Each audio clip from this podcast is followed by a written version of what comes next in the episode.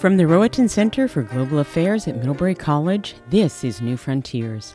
I'm Charlotte Tate, Associate Director of the Rohatyn Center. New Frontiers podcasts highlight research undertaken by Middlebury scholars and others on matters of international and global concern. Everything is fair game, from big tech, environmental conservation, and global security to religion, culture, and changing work patterns.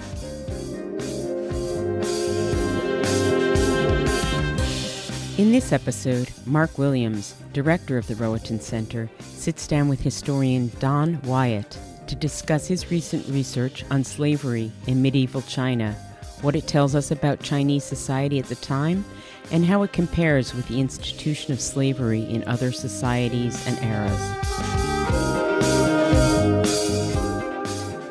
Don Wyatt is the John M. McCardell Jr. Distinguished Professor of History at Middlebury College where he specializes in early to modern Chinese history. He's authored a number of books, book chapters, and essays on Chinese history, and today he's agreed to sit down with me and discuss some of his most recent scholarship, published as part of the Cambridge World History of Slavery. It's a chapter in that volume titled Slavery in Medieval China. I'm really happy he's decided to join me today. Don Wyatt, thank you very much for visiting us on New Frontiers. Well, thank you for having me, Mark. I'm a big uh, big fan. Thanks. Don, I have to confess that when I think of China and Chinese history, slavery is not something that readily comes to mind. And I'm wondering is this because I'm a poor historian? Uh, I'm not an expert on the country. I haven't kept up with what scholars are publishing in the field. Actually, probably neither of those reasons or none of those reasons, Mark. In comparison to other socio-cultural activity, Slavery is a much under researched subject in relation to China, hmm. whether for the ancient, the imperial, or the modern period. Hmm. Okay, okay. So I'm not necessarily an outlier. Why hasn't there been that much research or discussion on slavery in China? Well, there are numerous reasons, but uh, chief among them is that whereas slavery was practiced perhaps since the beginning of the civilization, which distinguishes it from perhaps nowhere else in the world, at least during historical times, which extend back to the appearance of written records, roughly the mid second millennium BCE, slavery was practiced exogenously, that is, the enslavement of outsiders, and uh, also endogenously, that is, uh, Chinese enslaving their own people. Mm-hmm, mm-hmm. The latter group, that is, the insiders, has always made up the great preponderance of Chinese slavery. Chinese themselves were. Yes. Okay. So consequently, the study of people who enslave their own lacks the same allure as inquiry into those who enslave mostly or exclusively outsiders. It has less of an imperialist bent, perhaps, or less of a a conquering edge to it mm-hmm. or a dimension to it? Uh, and something more of a uh, less, it seems inherently less exploitive. Oh, okay. You say that slavery is sort of primordial, it's always been there. Um, was there a time in China when it didn't exist? How did it actually get started? Uh, the starting point for slavery in China uh, was warfare with such being the case because the original slaves of China were prisoners of war. We know from evidence dating back to the end of the Chinese Neolithic period that the historical dynasty that was not the first Chinese dynasty, but the first that we know significant amounts about, mm-hmm. the Shang dynasty, which came to power uh, approximately 1600 BCE and lasted until the year 1046 uh, BCE, was one in which enslavement of non Chinese peoples was uh, commonplace. There were slave expeditions or forays out into non Chinese areas where tribal peoples were basically uh, enslaved and brought back to the Shang domain. For purposes of being workers? They were employed uh, in various forms of labor, but uh, chief among those was the construction of royal tombs. Hmm. We also know that the Shang, and again, this is not typically dwelled upon by Chinese historians, were practitioners of human sacrifice. Oh, my goodness. And uh, these individuals were excellent fodder, if you will, for sacrifice to be offered up to the gods. That's what I was going to ask. These were religious rituals to some extent? These sacrifices? They were ritual sacrifices, particularly to the chief Shang deity, uh, Shangdi. This practice was carried out throughout uh, the period of Shang rule. Hmm. It's remarkable. Well, this raises a couple of questions for me, and one of them, um, the answers to which you might have already touched on. What is the time period that we're really talking about with respect to medieval Chinese slavery? From when to when? Taking as uh, really the touchstone and recognizing that there's little parity between uh, chronologies from civilization to civilization. The touchstone years for the volume are is uh, the Common Era year 500 to 1420. And this certainly works from the Western perspective as basically incorporating the classic medieval period. Mm-hmm. The tricky part with respect to China is that um, this is also a period uh, of time when China basically entered on the threshold of early modernity.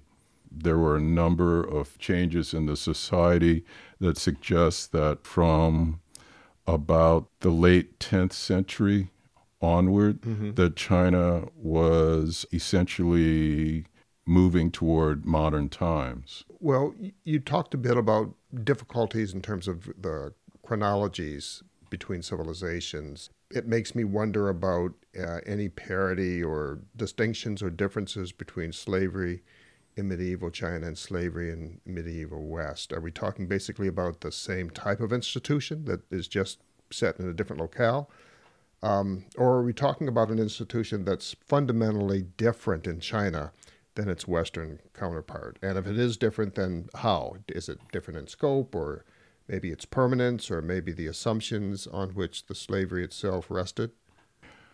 I think the most fundamental difference uh, to be borne in mind in terms of scope is that at no time in China did slavery ever become the chief mode of economic production, as it did, for example, in the early modern Portuguese maritime empire mm-hmm. or the antebellum pre Civil War mm-hmm. uh, United States. I think a real difference here, too, is to be found in thinking about percentages per capita of the population. The Chinese enslaved population during Han Dynasty times, which is uh, correspondent to uh, the beginning of the Christian era, mm-hmm. for instance, mm-hmm. in uh, our terms, or uh, contemporary with the Roman Empire, was probably 1% of the population. In later times, in a more populous China, uh, it probably rose to 2%. But by contrast, on the eve of the American Civil War, probably something close to a quarter of the population was enslaved. That's a huge difference. Yes, I see the differences in terms of the population, the numbers themselves being different, mm-hmm. the number of people who are enslaved within the population. So there are some important distinctions between slavery in China and, and slavery in the West. What about. And, and since you mentioned it, um, you asked too about assumptions. Yeah. And I, I think it's important to underscore that there continued to be uh, the assumption in medieval Chinese slavery that enslavement was a punitive action. And I think this idea of slavery as punishment certainly had become lost in uh, Western medieval slavery uh, and certainly in later Western slavery. In the Chinese context, slavery as punishment, this would be punishment in terms of those who were enslaved were the adversaries of the slaveholders? Well, that's a great question that you. Punishment for what? yeah, words? exactly. It's arguable that the first sin of individuals who were enslaved who were non Chinese was that they simply resisted. and consequently, um, they were victimized because of that. Mm-hmm. But it's also important to bear in mind that Chinese slavery has a strong and even more dominant endogenous aspect. And this aspect is one in which cultural insiders, largely because of the transgressions against higher authority by an individual, typically the patriarch of a family, these individuals fell into slavery at the command of, um, of higher authority. In this sense, the Chinese situation is a classic example of the intrusive application of slavery on the one hand, the slave as adversary. Yes. And the extrusive imposition of slavery on the other hand, where someone typically of standing within the society because of rebellion, because of uh, treacherous behavior, because of insult, fell, and collaterally, members of that person's family, clan, were enslaved. I see. So punishment for resistance, punishment for opposition, punishment for lack of deference or insult. Mm-hmm. Mm-hmm. And it applied in either the intrusive case or the extrusive case. By the way, this terminology is directly from Orlando Patterson, sociologist of comparative slavery, in his famous book, Slavery and Social Death, ah, 1982. You. Thank you. Were there any distinctions within China itself, from region to region, regarding the type of slavery that might exist there, was it pretty much the same? Especially later, we do encounter such conventions as debt bondage, uh, which is, again, a kind of limited term slavery that is practiced in various cultures. And also, uh, since you ask about regional differences, the prominent phenomenon of child enslavement hmm. in South China in later centuries, much to the consternation of imperial authority and uh, also civilian officials. But fundamentally, no. The two fundamental types of slavery had long been and continued to be official slavery and private slavery. What's the distinction between them? The distinction is essentially uh, and connected with my discussion of intrusive and extrusive modes of enslavement. Official slavery typically involved someone who had fallen into disfavor and their descendants had been enslaved. There was also official slavery in the form of tribute that was given to the imperial court by various foreign dignitaries. Mm-hmm. Oftentimes, the gifts were human gifts, and these individuals were enslaved. And then there was private slavery, which began to uh, proliferate, particularly during the medieval era. And this was uh, the enslavement of most typically Chinese individuals by their countrymen. I see. Okay listening to this and thinking about the institution of slavery you're describing in China, I can't help but compare Chinese slavery with the type of slavery that developed and then plagued the United States. And, you know, here in the United States, slavery uh, was hereditary. If the black parents were slaves, then their offspring uh, were too, and their offspring's offspring to what extent did something like that exist in China? Was it the same kind of hereditary condition there? If so, how extensive was it? Or if it wasn't hereditary, or if it was hereditary, was it more limited in terms of its coverage?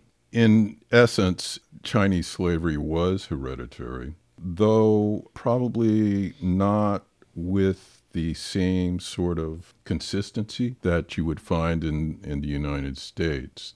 But one development, social development, that tend to ensure this kind of hereditary status of slavery was the fact that early on in China, there developed a division of society into so called good people, respectable people. Mm-hmm. The Chinese term is liang, and jian people, debased, ignoble mm-hmm. people. Best estimates are uh, that this group of uh, base individuals probably constituted no more than 5% of the overall population.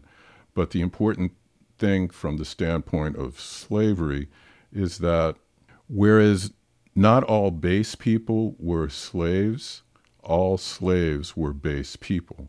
And this base category included great numbers of uh, other people. And there was a tendency for it over time to become largely occupational. Consequently, certain occupations necessarily fell under the rubric of baseness. This included torturers, because torture was a constituent of the Chinese legal system, executioners, jailers, so. The, in, the individuals performing those functions would themselves be slaves. The they weren't slaves, but they were base. They were base. I see. Mm-hmm. I see particularly after the advent of Buddhism, butchers, because they killed animals, mm-hmm. took took life, but also some occupations you would not necessarily expect: actors, musicians. Really? Yep. Boat people. Musicians. Yeah. That's fascinating. One of the things that always seemed to terrify slaveholding societies, regardless of time, regardless of locale, was the possibility of a slave rebellion. I mean, the Spartans feared this back during the time of the Peloponnesian War. The French feared a slave revolt in their colony of Haiti. Uh, they got one as well. Um, one thing that the slaveholders in the American South feared during antebellum times was the prospect of slave uprisings, and I'm wondering whether or not your research has uncovered something similar, a similar type of fear amongst Chinese slaveholders. Were there any episodes of significant slave revolts? And, and maybe if so, what impact did this have on the institution of slavery? In a word, no. Really? Yep. Part of the answer for this is uh, to be seen in the percentages that I offered you in terms of the overall population. The slave component was just too small mm-hmm. uh, to be able to raise a rebellion or um, pose any real pose any, any significant threat to mm-hmm. authority, uh, even no matter how restive it might have been. But your question, because again of the punitive basis of Chinese slavery, uh, raises another very counterintuitive way in which medieval Chinese slavery, but really Chinese slavery of any period, differed from Western slavery. And this was the fact that mutilation was a common practice in Chinese slavery. Mutilation of the slaves. Yes, with the slaves falling prey to anything short of the most extreme of the, the five ancient punishments in China. And these were in increasing order of severity tattooing, which involved the incising, scarification, and inking of the face, oh. uh, especially the forehead. The second of the five ancient punishments was uh, the cutting off of the nose. The third of these, which was uh, probably the least frequently applied, was the cutting off of one or both feet, mm. which obviously was seriously debilitating. The fourth of these was castration, and the fifth was capital punishment, which almost always meant decapitation. And as a consequence of this, these punishments, because Chinese traditional punishments were always mutilative, became cultural code for anyone encountering someone like this.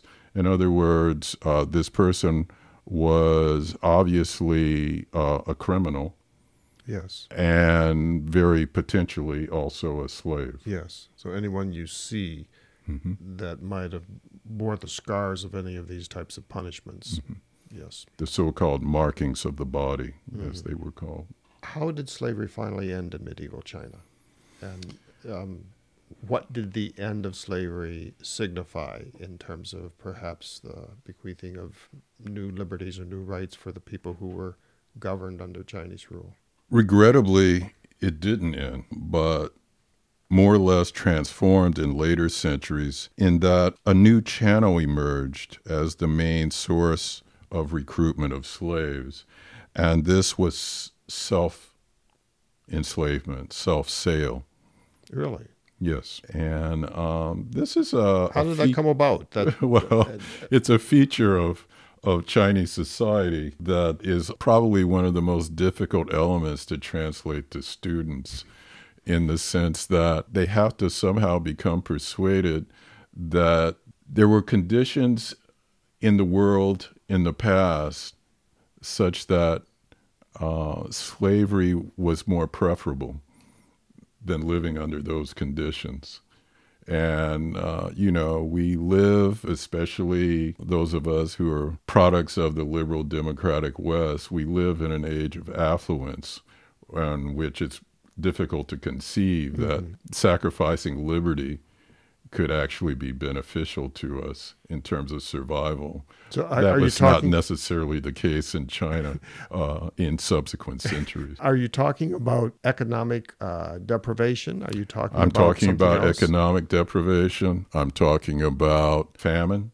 I'm talking about pestilence. Mm-hmm. I'm talking about warfare. I'm talking about a number of socially disruptive forces that were so severe and so debilitating disease, plague, so forth that uh, being in a situation in which one might be enslaved but relatively well taken care of was preferable to being exposed to these sort of elements. To give an example, this goes a long way toward explaining uh, the Chinese eunuch tradition. Would you care to elaborate? Well, it's simply the fact that under destitute circumstances, someone might volunteer, so to speak, to enter the palace mm-hmm. by making that sacrifice. Yes. How did this actually work? How, if your research has revealed this, how would one go about finding someone to enslave yourself to who was not afflicted by the things that were afflicting the person contemplating voluntary slavery? You essentially take a chance and make yourself available. You know, you show up at their gateway. And sometimes that meant showing up at the court. Mm-hmm. Whether you would succeed or not, Different that's story. another matter. And you may have made that sacrifice in vain. But you did ask about an endpoint, and essentially, slavery was not uh, abolished in China until 1910. And this was not really an emancipation so much as it was a ban on the sale of slaves. So consequently, it became illegal. To, How did that come about? Why was that Mm, it's uh, a number of factors. A part of it is official condemnation. It is the influence of early constitutionalism in China. Mm-hmm. It is the influence of missionary involvement mm-hmm. in China. Mm-hmm. And perhaps the fact that in the quest for uh, modernity, China had to move in a direction in which uh, this, uh, this ancient institution was laid to rest. But needless to say, since it wasn't an emancipation, slavery continued to be practiced illicitly, of course, but uh, it continued for uh, a good deal of time after that, certainly uh, up until the Communist Revolution in, in 1949. The end of slavery in the United States is something that many can look back to and celebrate, just as those who were living at the time that it ended in the United States, many celebrated.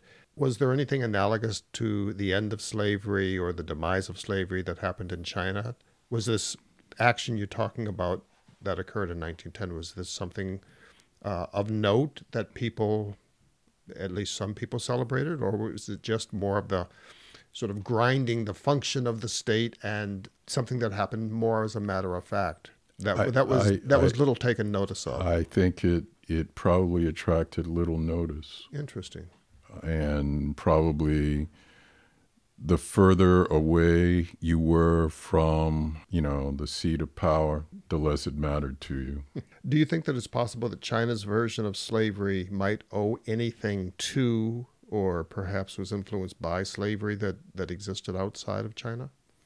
There is some speculation regarding transferability of the eunuch tradition, some contact perhaps between China and ancient Assyria. Really? And the Persians have also been cited in this connection. Uh, we do know from Herodotus that the Persians did practice eunuchism. He attributed it to the Persians as uh, one of their practices. Uh, he even praised it, suggesting that uh, eunuchs were uh, more loyal, more dedicated than normal people. Yes. Yes. The evidence for this is very tenuous and, and very weak. I think it's arguable, more likely, that much like the Chinese writing script, much like the Chinese development of bronze metalwork technology, that it was an indigenous development. I'm wondering if the knowledge that we get from examining slavery in China might be transferable. And by that I mean, is understanding medieval Chinese slavery, does that help us better understand uh, other world slaveries, either you know during the same time period or maybe at different time periods? Chinese medieval slavery is uh, perhaps a prime example of functionalism determining status in a way that had the effect of making it really an organic institution within the culture, one that was almost invisible because it was based on the functionalist contribution that slaves made. Chinese did not regard as slaves individuals whom we typically would classify as slaves. I think great examples of this are the eunuchs that we've already touched upon, mm-hmm. but also concubines, who essentially, because of their function, were at best regarded as a kind of specialized slave, if regarded as slaves at all. Mm-hmm. And their status within the home or at the court was certainly superior to other slaves. Mm-hmm. Mm-hmm. But nevertheless, uh, from our standpoint, anyone who can be bought or sold Is a slave. is a slave. Yes, his property. Um, when you talk about the invisibility of slavery, you ascribe that invisibility here to perhaps functionalism. Yeah, a kind of uh, seamless regulatory contribution made to, To society. to society, to the culture, to sustaining the culture. Is the invisibility also a function of how few people, relatively speaking, were actually enslaved? And here I'm, I'm thinking about situations in the United States, for example, mm-hmm. where it's the numbers are, are much larger, it's mm-hmm. very clear, it's mm-hmm. very much out in the open. These are not activities that are behind closed walls in court. It's probably not divorced from that. The relative lack of prominence in terms of numbers might have had some effect. But very often, too, these individuals were individuals of consequence. You mean because of the function that they played? Because of the function that they played, the role that they had. We can see this in the diversification of functions of eunuchs, for instance. Uh, their original function was, of course, as harem guardians. Mm-hmm. But uh, over the course of time, they they come to take on many roles, and even someone so famous of late as the Ming Dynasty eunuch commander Zheng He, the great navigator, who um, made seven expeditions, even as far as uh, the east coast of Africa, mm-hmm. was a eunuch. Remarkable. Perhaps on a related note, when you think about the world today, there are still, unfortunately, pockets of slavery, some types of slavery that still exist in different parts of the world. Uh, do you think that any of the insights about contemporary global slavery? Are there any insights that we can draw from examining medieval Chinese slavery? Probably the most difficult of your questions uh, to try to to uh, get a handle on. I think essentially we can learn how tenacious the institution can be and that it uh, continues to take many forms. Mm-hmm. Particularly, I think the case of medieval Chinese slavery goes a long way towards informing our understanding of current day human trafficking. It also has a way of explaining child exploitation. In what way would it illuminate either one of those areas, human I, trafficking or child exploitation? In terms of your first question about human trafficking, China today is a place in which we have a population of approximately 1.4 billion people, and there are many more males than females. Mm-hmm. In fact, the rough estimate currently is that there are about 35 million more males than females. These individuals are going to have to find wives. And very oftentimes, that's going to have them casting beyond China. Mm-hmm.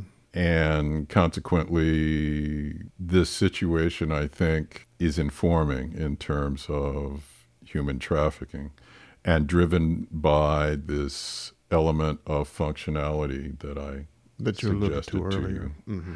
We also know that, much like prison labor, child labor is a fixture in China and unfortunately tends only to come to uh, the world's attention when there is some sort of unfortunate accident in which children are the principal victims. Right.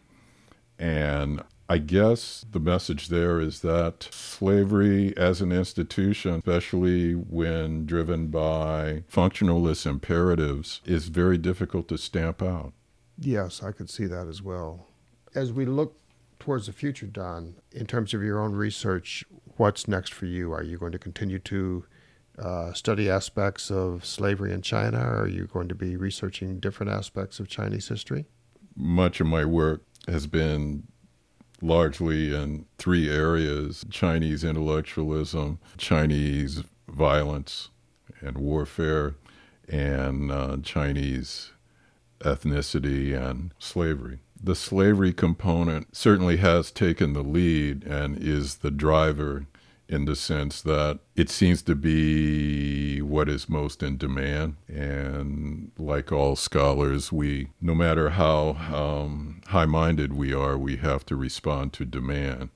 So it's fair to say that I'll be delving further into these questions in the future, at least in the short term future.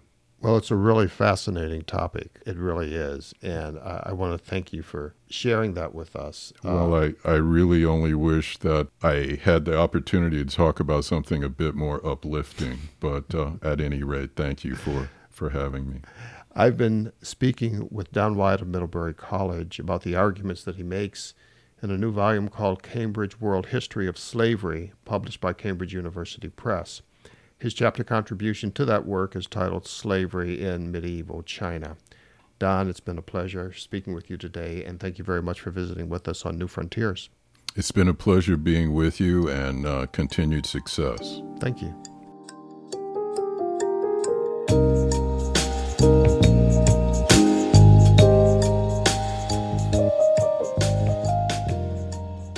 Native of Illinois, Professor Don Wyatt lives with his family and his dog Clive in Weybridge, Vermont. He loves green tea, basketball, and his favorite city in China is Xi'an. Outside of the classroom, students are most likely to find him prowling the stacks and working on his research in the library.